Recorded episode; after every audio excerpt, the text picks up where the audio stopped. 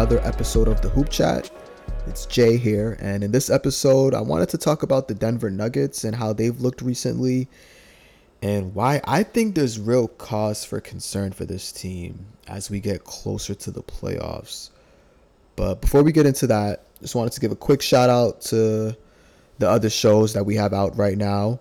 The most recent one being on the Connection Media feed Gabe, Joe, and Sebastian had a discussion on the Billboard's top 50 rappers of all time. So definitely check that one out. And of course, check out the Richie and Michael Connection feed as well. Me and Gabe dropped an episode last week where we talked about the Ja Morant situation. Um, we went over the KD injury, the whole Lamar Jackson Baltimore weird contract situation that's going on over there. That was a really good episode, so check that one out. And then we'll have another show out for y'all on the main feed later this week with a special guest. So stay tuned for that. Um, but yeah, without further ado, let's get into it. All right, the Denver Nuggets. So first, I just wanted to start off with um, some team stats and how they've looked over their last ten. They are 11th in offense in their last 10 games, which, considering the fact that they've been a top two offense for most of the season, is definitely a little bit of a red flag there. And then they're 23rd on defense. And I think that's the real cause for concern because I don't know if you have championship aspirations, if you want to win four straight playoff rounds in a Western Conference, which, yeah, it's really confusing and I think the advantage that Denver and you can I think you can even say Sacramento now. I think the advantage that those two teams have over the other teams is they really have probably the best sense of who they are as a team. Uh, and that's important especially as we're what a month away from the playoffs. Like those two teams probably have the best sense of identity. Um, and I think that's going to benefit them in certain situations. But when you're 23rd in defense, it's just hard for me to predict them winning four straight playoff rounds, especially when you're going to have to go against, probably going to have to go against the Golden State Warriors, the Phoenix Suns, the Clippers, the Kings, even Dallas, Lakers. We'll see with those two. But when you're going to have to go against some of these teams in the West that, I mean, we, we know what those teams are capable of offensively when things are right. It's just hard for me to to have confidence in this team when they're 23rd in defense because it really just the thing about the playoffs is it really just takes one bad matchup. And we've seen this movie before with Denver where last year and I get they had guys out but we saw what Golden State did to Jokic in that pick and roll that whether Malone was trying to hide him in drop coverage, blitz the blitz the ball handler, like they were trying so many different things but it was just it was rough and I think teams sort of saw that Golden State series as the blueprint on how to attack the Nuggets, and we've seen a lot of that the past week in the games that they've played. But yeah, when you're 23rd in defense, and that's that's probably I, I think they're probably going to finish as a bottom tier defensive team as the season comes to an end. And I don't know, man. I don't know how confident you should feel if you're a Denver fan when that's just you know a glaring issue, and you're gonna have to guard up in the playoffs. So yeah, 23rd in defense in their last 10. Big cause for concern for me at least. Um, next, I wanted to go over some lineups. Uh, really, just one lineup. I like to call this the war lineup. Like, who are you going to war with? And their war lineup is Jamal Murray, KCP, Michael Porter Jr., Aaron Gordon, and of course the Joker. In a minimum of 500 possessions. Now, this lineup, they're really good offensively, right? They're second in the league in um, in allowing or in scoring 124.8 points per 100 possessions. So they're just they're an automatic bucket on that end of the floor and it's funny because first is the Golden State Warriors with Curry, Clay, Wiggins, Draymond and Looney, but Denver right behind them, really good offensively, which makes sense. When you watch them on the offensive side of the ball, you just see how easy it could be for them sometimes with Joker just sort of just the way he manipulates offenses, the way he can pass out of double teams and get his own shot. Like it, the guy is very deserving of the last two MVPs. I think. We'll see if he wins the third one. I think the last week has hurt his case, but offensively they're really good, and he is the main reason for that. But defensively, that same lineup is below league average. They're I think in the 40th percentile in what opponents' effective field goal percentages, which basically means what the opponents are shooting from the three, what they're shooting from the two, so that includes layups, mid ranges, and um and what they're shooting from the free throw line, and it takes in like the rate at which they get to the line at. So yeah, that's what effective field goal percentage is, and that lineup, like I said, the war lineup of Jamal Murray, KCP, MPJ, Aaron Gordon, and Nikola Jokic are they're in the bottom tier as far as you know what it looks like defensively on that end and what teams are shooting against them. And you know the numbers say that. And then when you watch them the eye test screams that. And we'll get into sort of the the glaring issues that I saw in their in their uh, past 5 6 games. But yeah so that's the numbers. Those are the raw numbers and some of the advanced numbers that we have with them. Now let's get into what it's looked like on the court. All right the first game that I wanted to talk about was the game that they played against the Raptors last week um, they played them twice actually. They played them last night, or I guess depending on when you hear this episode, but they played them just the other night, and then they played them a week ago. They won that first game, which you know it was a, the refs were moving a little bit funny at the end of that game. I thought Denver got a lot of calls, and they ended up getting smacked by Toronto in the most the more recent game that they just played. But in that first game, the thing that stood out to me was how easy it was for Toronto, who you think of the Raptors, they don't really have these like transcendent offensive players. Like VanVleet is pretty good, Siakam is pretty good, but these aren't guys that you know that are just just blacking out on offense every time down the court. Like they're they're decent guys on offense, but the fact that it was so easy for them to get their offense off, I thought was concerning. And the way in which they were able to do that for the most part was a lot of high pick and roll. And it was a lot of VanVleet and Jakob Poeltl high pick and roll, which those two playing that style of offense forces Jokic up to the level since he's guarding Jakob Poeltl. And it's funny because uh, VanVleet and Jakob Poeltl, since the trade deadline, they've sort of revitalized each other's careers. So shout out to them real quick. But it was a lot of high pick and roll with those two, and that forces Jokic up to the level. And now you're putting Jokic in space, and Malone was trying to switch it up. He was playing drop covers, but when they were playing drop, all that meant was Toronto was just walking into these wide open 15 foot jumpers. And then when they would play the zone, then that just meant guys were just open for three. And Toronto has enough shooting where they can make them pay for that, which they did in that game. Still lost, but in the second game that they played, they knocked down a lot of the shots that they missed in the first game. But yeah, I mean, it was just glaring to me how easy it was for them to get their offense off in the high pick and roll against Jokic. Um, and yeah, that that was a little bit concerning. And then the next game that they played, which was against Chicago, Zach LaVine in that second quarter, I just remember him just hunting Jokic, maybe 10 straight possessions. Like the, the only offense that Chicago was running in that second quarter was where is Jokic? Let's hunt him. I don't care if he's playing zone, drop, if they're blitzing. And that's the thing. Like Denver, they try. I'll give Malone some credit on that, and he'll try to mix it up on defense with Jokic. They'll try a lot of different things, but Chicago in that game, they they didn't care what Denver was trying to run. They they sort of had their eyes set on we're gonna attack them, and that's gonna be our offense, and it worked in that second quarter.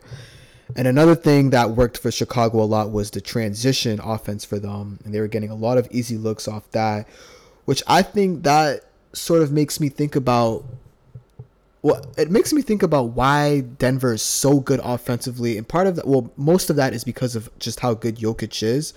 But I think the defensive numbers sort of go hand in hand with the offensive numbers because in transition, they are 24th in defense. So Denver is really bad in transition, in transition defense, and that's because you know, you have a guy like Jokic, you want to have him in a set defense because of the flaws that he already has. And when they're not set, then that just makes it that much more difficult for them to defend. And I think why the defensive numbers aren't as bad is because they're so good offensively that they're able to score and get back and get into a set off or get into a set defense. But now if they're either turning the ball over, which they did in the Chicago game, or if they're missing shots, which there was a lot of that in the uh, in the game against the Bulls as well. Now you're on the other end, you're your defense is not set, and that just makes it that much easier for a defense that's already flawed to get exposed. And I thought Chicago really took advantage of that.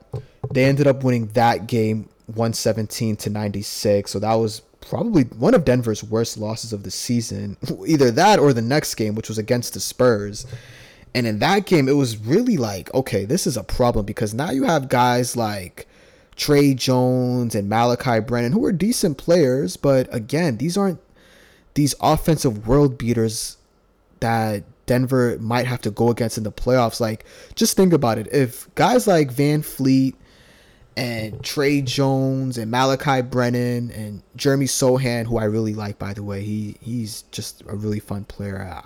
I can't wait to see how he develops. But if guys like that are just getting their offense off so easily against Denver, imagine what it's going to look like when they go against the Phoenix Suns, who have probably the top three guys in the league for who you want in that situation where it's high pick and roll leading into a mid range jump shot.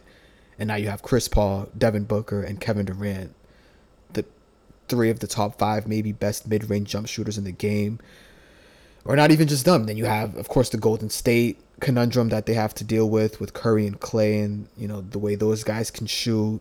Dallas, I mean, it's it's it's tough, man. It's going to be tough for Denver, I think, to really guard against the against these teams in the playoffs, especially because they're already struggling against teams that aren't going to make the playoffs or you know are on the cusp of make, making the playoffs in Toronto's case and in Chicago's case. But yeah, that that Spurs game was also concerning. Um, they they were hunting Jokic in the drop coverage. Malone tried switching to a zone. And this was sort of just a reminder of how good of a coach Popovich was or is because when Denver switched to a zone, then you just see the Spurs get into this crazy bag offensively where it's a bunch of cuts and off ball screens and guys are slashing and there's just so much movement. It's like, oh yeah, the Spurs, when they have talent and when Popovich is their coach, that's a really good team. And that was just a reminder, sort of for me, uh, just watching that game. And then at the end of that game, you have fucking Mamuk who just started slutting Jokic out in the fourth quarter, where it was just nothing but pick and roll. Mamuk's gonna set the pick, and then he's gonna pop for three. And Jokic, again, the the physical challenges that he has to deal with makes it hard for him to get out there and really con- contest the three. And Mamuk ended up hitting three threes down the stretch there, and then uh, the Spurs ended up winning that game 128 to 120. So then you see that game against the Spurs and then they played against the Nets the next day on Sunday, which you know at this point it's it's almost just like it's World War Three in Denver and their media. They're all losing. Like I remember I was watching that game and the announcer for Denver. By the way, these guys are so great. Those Denver announcers, that one of the best in the league, I think. But they're like, all right, Jokic has a haircut. This uh, hopefully this is gonna help. Like you can just see them grasping for anything to sort of you know, have some hope on this team and this skid that they're in. And it, that Nets game, it was back and forth. But again, in that fourth quarter, the last two baskets was Spencer Dinwiddie hunting Jokic, pick and roll, forcing the switch, to playing back and forth, and he ends up with a mid-range jump shot. And then the next possession, Dorian Finney-Smith hits a three, and that shot was created by pick and roll the Nets go small. They didn't even play Claxton down the stretch. It was all small. Uh, Finney Smith was the five, and he ends up hitting a big three because his guy was Jokic, and Jokic wasn't able to get to that position to really contest him. He had a wide open three. He hits that, and then on the offensive end, Jokic got fouled. He they were down 121 to 119 when Jokic got fouled. He goes one for two from the line, and then the last possession in which they're down one Jokic gets doubled. They dump it off to Bruce Brown, and if you're a Nets fan, you remember those instances in which Bruce Brown thinks he's just that guy, and he ends up taking just a crazy floater that doesn't barely touches the rim. Denver loses that game, so you have losses against Chicago, San Antonio, Brooklyn, and then they lost to Toronto just the other night. So these are four losses against teams that again, these aren't teams that we're talking about. Okay, we might see them in the conference finals. Like these are teams that are literally, in the Spurs case, they're forget about it. They're they're not even sniffing the playoffs. But with the Nets, Raptors, and the Bulls, like these are teams that are sort of struggling to really get a good seating in the playoffs, even make the playoffs. Um, and they just look like contenders against the Nuggets, who are a contender.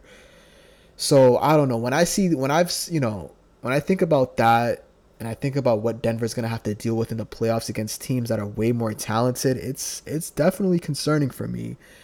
And then offensively, another thing that stood out to me was like Jamal Murray. He's I think it's been a gradual, steady increase from him for him throughout the season. Where in the beginning of the season, it was obviously rough, which is expected. I mean, the guy missed almost two seasons, and you come back from that pretty significant knee injury. It's going to take you some time. And I thought around the middle of the season, he sort of looked like himself again. In the last week or so, he he struggled, but I'm not too concerned about him offensively. My concerns, though, on the offensive side, we I think we can uh, lay the defensive discussion to rest. There's obvious concerns there, but on the offensive side, after Jokic and after Murray, and Chicago pointed this out when they were just really harassing anyone else who had the ball in their hands. It's like who does Denver have to create looks for them in these close games if Murray doesn't have it and if Jokic is getting double teamed? And Jokic is going to make these just, you know, mind boggling passes to no look guys that he's making these no look passes to guys in the corner for threes. And guys will get their looks off that way, but in the playoffs when the game slows down and you know it's Jamal Murray who isn't really fully Jamal Murray yet, and then it's just Joker. Like I, it's tough for me to see where the offense is going to come from. You know, they made the trade for Reggie Jackson. That hasn't really looked great. And then after that, it's like, okay, now you're if you're Denver, you're depending on Jeff Green, Bruce Brown. I think they should probably play Christian Braun more. Um, you know, he at least has shown some ability to create off the dribble, but that's another thing. Offensively, like they're really good, and Jokic is just that good, which is a credit to him and why he's worthy. You know why he's worthy to be in these MVP discussions year in and year out because he's just that good offensively that like the the team is going to be a top three defense just because of him alone. But in the playoffs, it's different. Like you're gonna need more guys to really get shit done for you, and if you're depending on Jeff Green, who's 40 years old, and Bruce Brown, who just you know definition of irrational confidence on the offensive side, sometimes for the best, but most times for the worst. That's that's also a concern there. So we'll see. We'll see if they can right the ship at least on the offensive side of the ball. Defensively, I think it is what it is. And yeah, just to wrap it up on Denver, I mean, this is probably their best chance to make it out of the West, considering all the confusion with all the other teams. But that defense, man, they need to they need to. I don't even. I don't even think you can figure something out. They just need to cross their fingers and pray that they can make enough shots and some things go their way, some injury luck, whatever it may be. But it's gonna be a challenging postseason for the Nuggets, I think. But that's all I have this week on the Hoop Chat. Um, thank you everyone for listening. Stay tuned on all our other feeds. Like I said, we'll have more shows out for y'all on both feeds in the coming days. So yeah, Thank you guys for the support as always. Please subscribe, share with your friends, leave a comment, like, all that good stuff, and we'll see y'all soon.